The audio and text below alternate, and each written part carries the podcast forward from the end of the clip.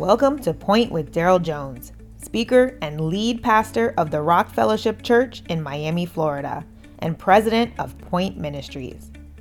Our goal at Point Ministries is to point you to the Word of God, where Jesus is the point. Today's message is from the series Ordinary People, Extraordinary Experiences, where Dr. Jones teaches how God uses everyday normal people to accomplish amazing things for the kingdom of God. Now let's join him for today's message. Have you ever gotten an unexpected invitation? I mean, you may, you may even want to think back. You may want to think back.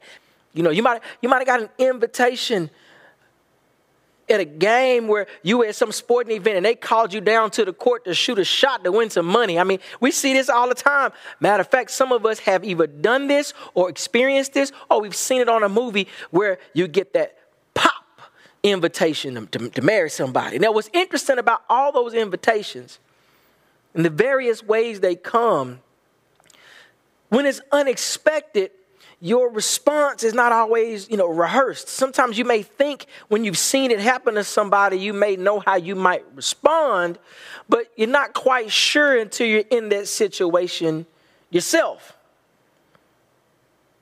Today, I want to talk about an invitation for somebody as we are continuing in our ordinary people, extraordinary experiences. But we're going to look at somebody that received an invitation that um,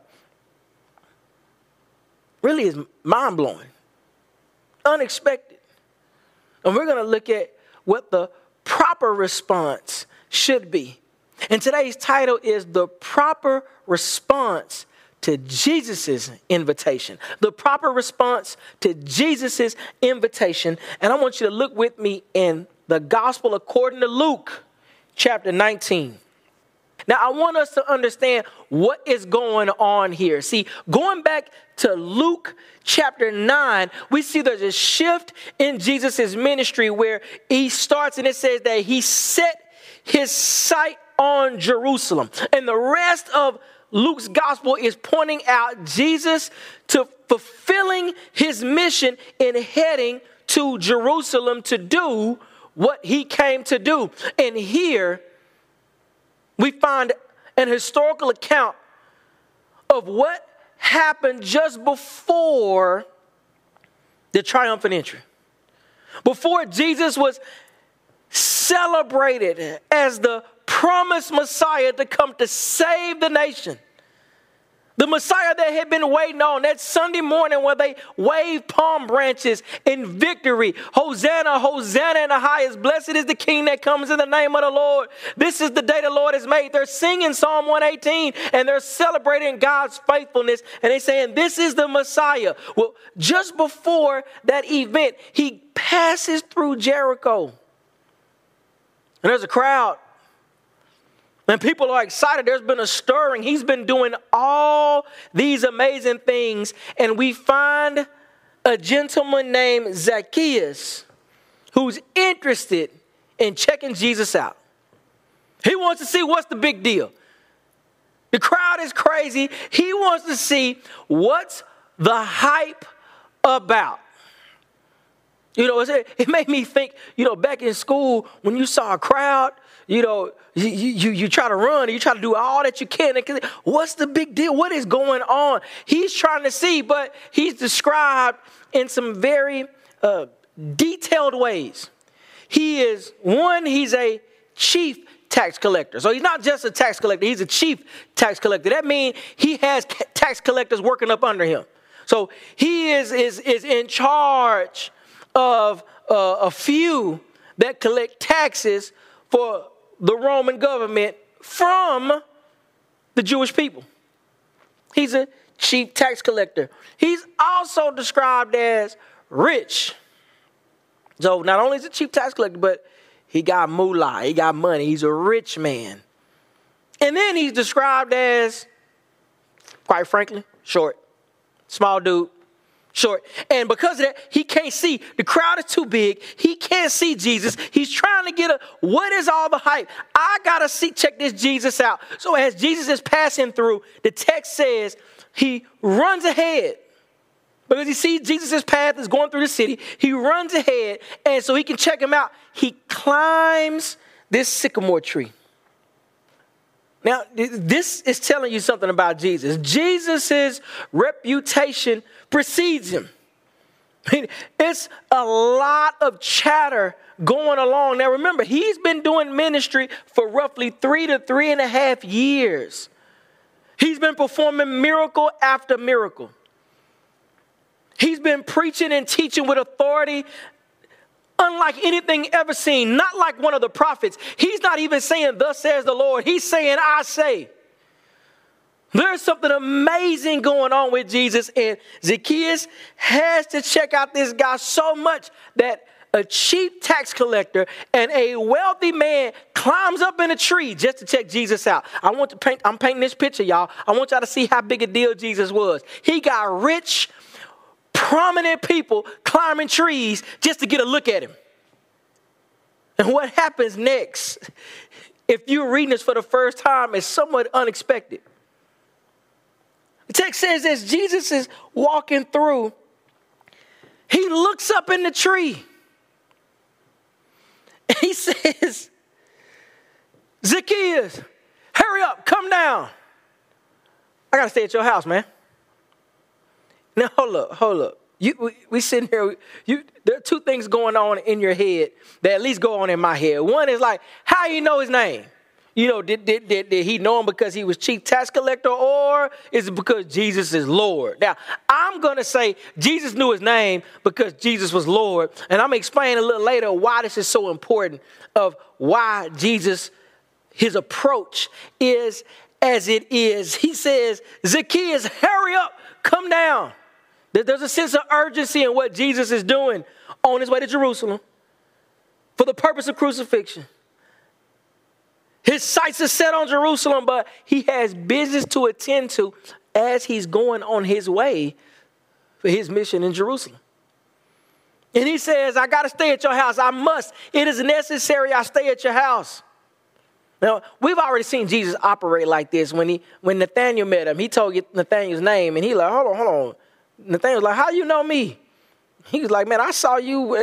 I saw you before you, I even knew you before we even met in person like this. And Nathaniel's mind was blown. Like, okay, this, this must be Messiah. This is the one we've been waiting on. Jesus repeatedly showing who he is, repeatedly showing who he is. And Jesus does something. Jesus issues an invitation, but not for Zacchaeus to come to him. Jesus issues an invitation to come to Zacchaeus' house. Now, I want you to think about something. Has somebody ever invited themselves to come to your house unexpectedly? Now, I know that's happened to me before, and one of the first things, you know, you come to my mind, or like most of us, you'd be like, hold on, man, I don't know if we ready. I got to make sure the house clean. You know, we got to get stuff cleaned up. We got to make sure, you know, especially with me, I got, you know, we, we got seven kids, so, you know, people live there, right? It's an unexpected invitation. Zacchaeus ain't ready for this invitation. And Jesus is inviting himself, I'm to come stay at your house. And it's the language is not, I'm to come visit. It's like, I'm, I'm, I'm coming to stay. I'm, I'm, I'm to spend the night. And we don't know how long Jesus was there, but what we are finding out is Jesus is doing something on purpose. He invites himself to Zacchaeus' house. Now, we read this, and for us, this not that big a deal. But let me tell you how big a deal this was. Remember, Zacchaeus is a chief tax collector. Matter of fact, we found out in the story too that he is also a Jew. He is a son of Abraham. He is from, he is one of Israel. He is Jewish. He is a Jew. Now, this can be problematic when it came culturally because Jews who served as Roman tax collectors were kind of seen as what we may call today is kind of like some sellouts. You know, like some traitors. Like you you working for them. You you living it up, working for them while we suffer. That's kind of how things are viewed. And Jesus being this promised Messiah as people think he is, he's inviting himself to come stay with this traitor this, this, this dude who's a sellout, That's not the dude you go stay with. He not worth it. He does not deserve it. He don't deserve Messiah to come stay with him. Others are more deserving.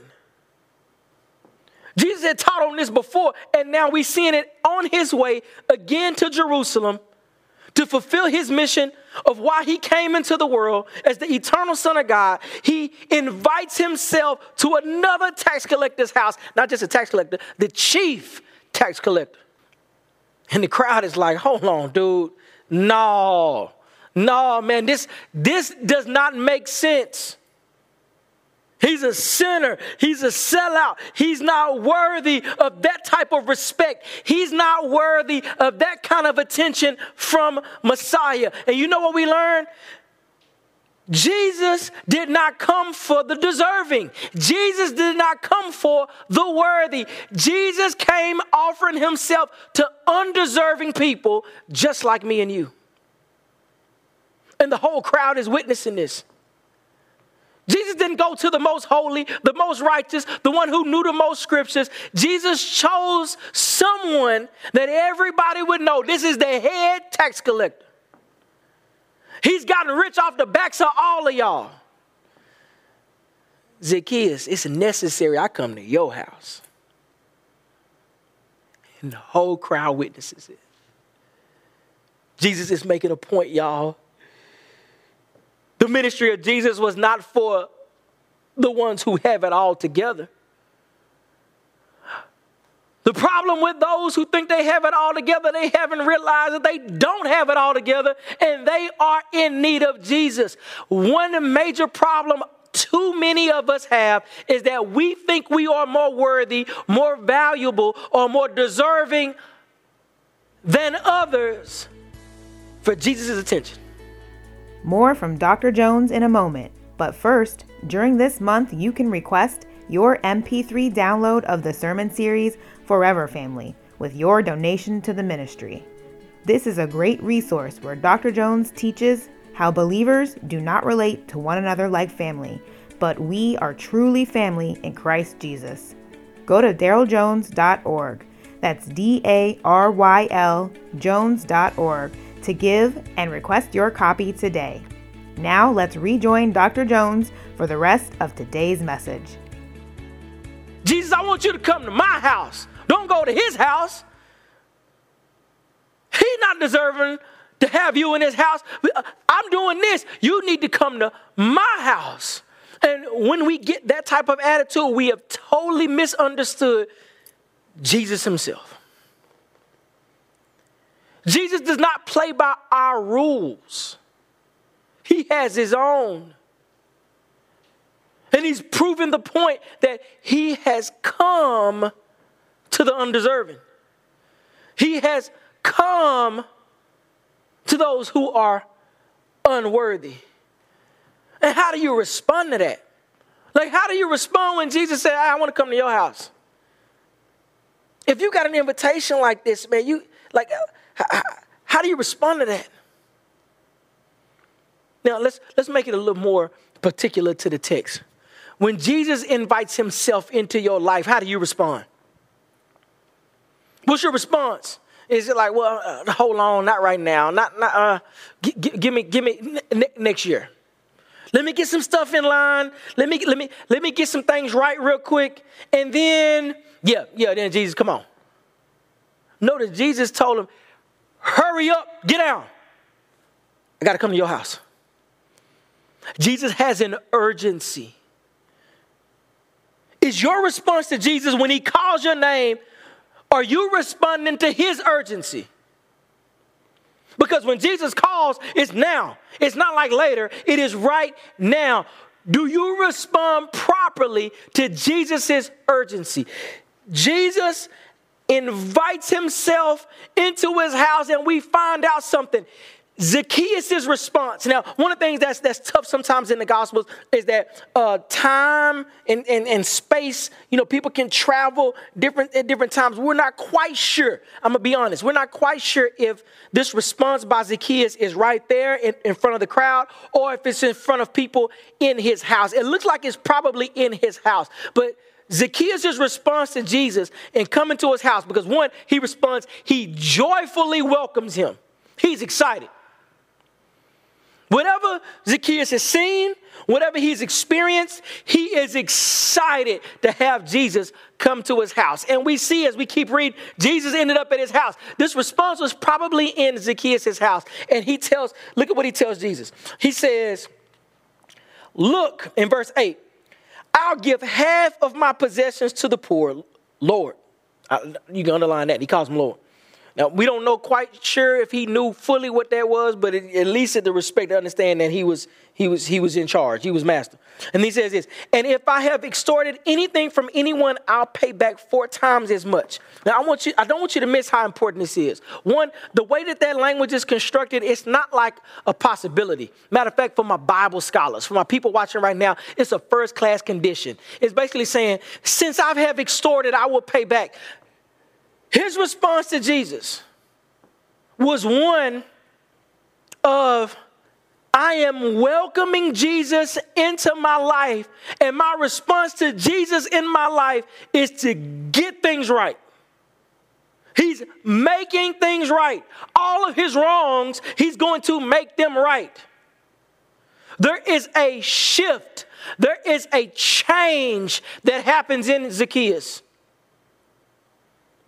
This is how we respond to Jesus. There is a shift and a change and a transformation. Now, once we have welcomed Jesus into our lives, there is a shift in how we respond. There's a shift in how we have walked in our wrongs that we will no longer do.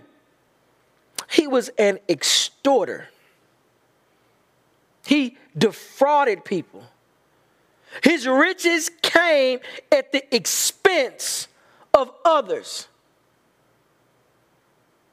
Now, we use these big words as extorter and defrauder and all that. He was a thief. He took more than what he was supposed to legally. He took more. God, God, didn't have a problem with taxes. We see Jesus. Jesus says, render to Caesar what Caesar's. Pay your taxes. What he says, you don't steal though. And being in the presence of Jesus, welcoming Jesus brought about a conviction of wrong and of sin. And he used what we like to call this, this biblical word and this theological word. There was a repenting that happened. He turned from his wickedness and his sin. And he says, I'm going to make it right. But not just make it right, he's going to go above and beyond. He says, I'm going to give a half. Now, if you notice, a little bit before this, we find out is Jesus basically painted the picture. It's hard for a rich man to get into heaven. Zacchaeus welcomes Jesus. He says, I'm going to get half. Everything I got, I'm going to give half of it to the poor. I'm giving it. And whatever I stole, whatever I extorted from anyone, anything, I'm going to pay back four times. Why I say this is such a big deal, this goes above and beyond. According to the law, remember he's a Jew. According to the law in Leviticus 6, 1 through 5, if you defrauded somebody, you were supposed to pay back what you took plus one fifth. Now, if you're a mathematician, I want you to just do the math.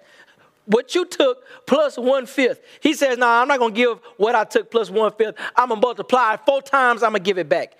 There was a huge transformation that happened in Zacchaeus' life as he recognized and welcomed Jesus into his life.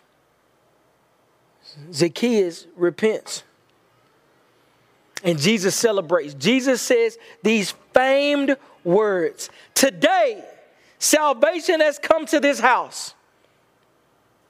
Jesus told him, because he too is a son of Abraham, for the Son of Man has come to seek and to save the lost. When you think about purpose, when you think about purpose and mission, Jesus clearly states why he came into the world. Jesus' mission seek and save the lost. Jesus' mission seek and save the lost. There's been a whole lot of scholarship that people like to talk about what did Jesus come to do? Jesus came here to be a good example. Well, that, that's, that's, that's secondary, that's tertiary, really. You know, Jesus came here to be a good teacher. Jesus came here to show us how to love. Yeah, those all kind of fit in, in a secondary fashion, and I don't want to minimize that. Jesus came to seek and save the lost. Reason he was able to save the lost is because he walked in a sinless manner. Jesus is without sin. That is what the Bible says. That is a self confession from him. That is what the apostles say. Jesus was without sin. So, yes, he was a good example, but he was only a good example so that he could be the perfect sacrifice. He came to seek us out and to save us from our sins. That is Jesus' mission. And that is why he used that strong language when he saw Zacchaeus in that tree. He says, It is necessary that I stay at your house. This is part of my mission. I have come to save the undeserving, the unworthy, the lost. And he's what did he say? He said, He too is a son of Abraham. He's reminded, he's like, Look, look, yeah, he up here's a chief tax collector. He's a, he, he's lumped in the category with sin, sinners. He's a thief. He's defrauding and extorting people. He's a lost sheep of Israel. I've come to save him. Jesus made himself available to the one who was lost. Now you may be thinking, like, hold on, this is painting this picture like, you know, he got saved because he gave stuff back. No, his response, his repentance was a response to faith in Christ. We see this all throughout the Gospels. We see this in the apostolic preaching of the apostles throughout the New Testament that there is repentance and faith. They are two sides of the same coin. Don't get this twisted. Don't don't don't miss the importance with this. True faith brings repentance. That's why in Mark's gospel, chapter 1, it says this verses 14 and 15, Jesus' earliest preaching was repent the kingdom of God, the kingdom of heaven is near. Believe in the gospel. He called for repentance and faith. Repentance and faith is part of the same coin because to place faith in Jesus is to turn to Him and you're turning away from your sin. He said, Today salvation has come to this house. One who was lost is found. The Son of Man came to do just this to seek and to save. And don't miss the strong language. Son of Man, that's referring back in Daniel's prophecies, Daniel's vision of the Son of Man approaching the Ancient of Days, given all power and authority. The Son of Man was seen to be the Lord Himself, representing the people of God Himself. Jesus says that this is me. I've come to seek and save the lost. Jesus invited himself to Zacchaeus' house. See, Jesus had set his sight on Jerusalem because he knew he was going to the cross to pay for the sins of the world. He knew the agonizing death that he was going to take on, but he was doing it in love for the undeserving. He was doing it because because of our sin, all of us we deserve just and righteous punishment for our sin. But we have forgiveness of our sin based fully and solely on the work of Jesus Christ in his crucifixion. And the reason we know it is because of the resurrection. Our sins are forgiven. We are saved because of the work, the finished work of Jesus Christ. For sinners, the unworthy, thieves, undeserving people like me and you. Zacchaeus wasn't worthy to have Jesus in his home, to be hosting Jesus. He was a thief. He made himself wealthy off the backs of others, and they suffered. Jesus said, It's necessary I come to your house. I got to come. Jesus is calling you. And today is the day salvation can come to your house right now. All you have to do is say yes. And I'm not talking about just with your lips, I'm saying with your heart, with your mind, fully acceptance of Jesus, welcome him joyfully, just as Zacchaeus did. Yes. We're going to celebrate with our God in heaven. We're going to celebrate with the angels. We're going to celebrate with you as another brother, sister in Christ, coming to know the joy of the Lord and forgiveness of sin. This is why we celebrate. This is the proper response to Jesus' invitation. Yes. Repentance and faith. I trust you, Lord, and I belong to you. I give you everything I have. Thank you for listening to Point with Daryl Jones.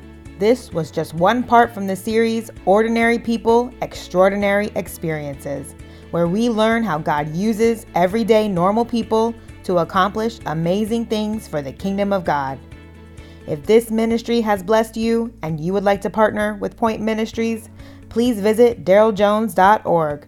That's D A R Y L Jones.org. Your financial generosity keeps us on the air and we are grateful for your faithfulness. And remember, keep making Jesus the point.